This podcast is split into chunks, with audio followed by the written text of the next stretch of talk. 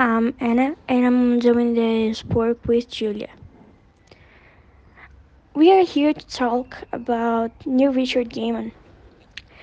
Well, he was born in nineteen sixty in Portchester, in England, and his first publication was Violent Cases, and it was published by Titan Marketing.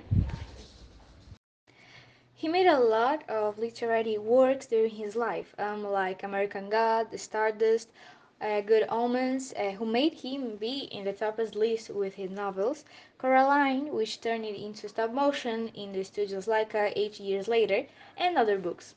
In addition to books, he also has a band that has the name eight in eight, with music like One Tiny Thing or Because the Origami.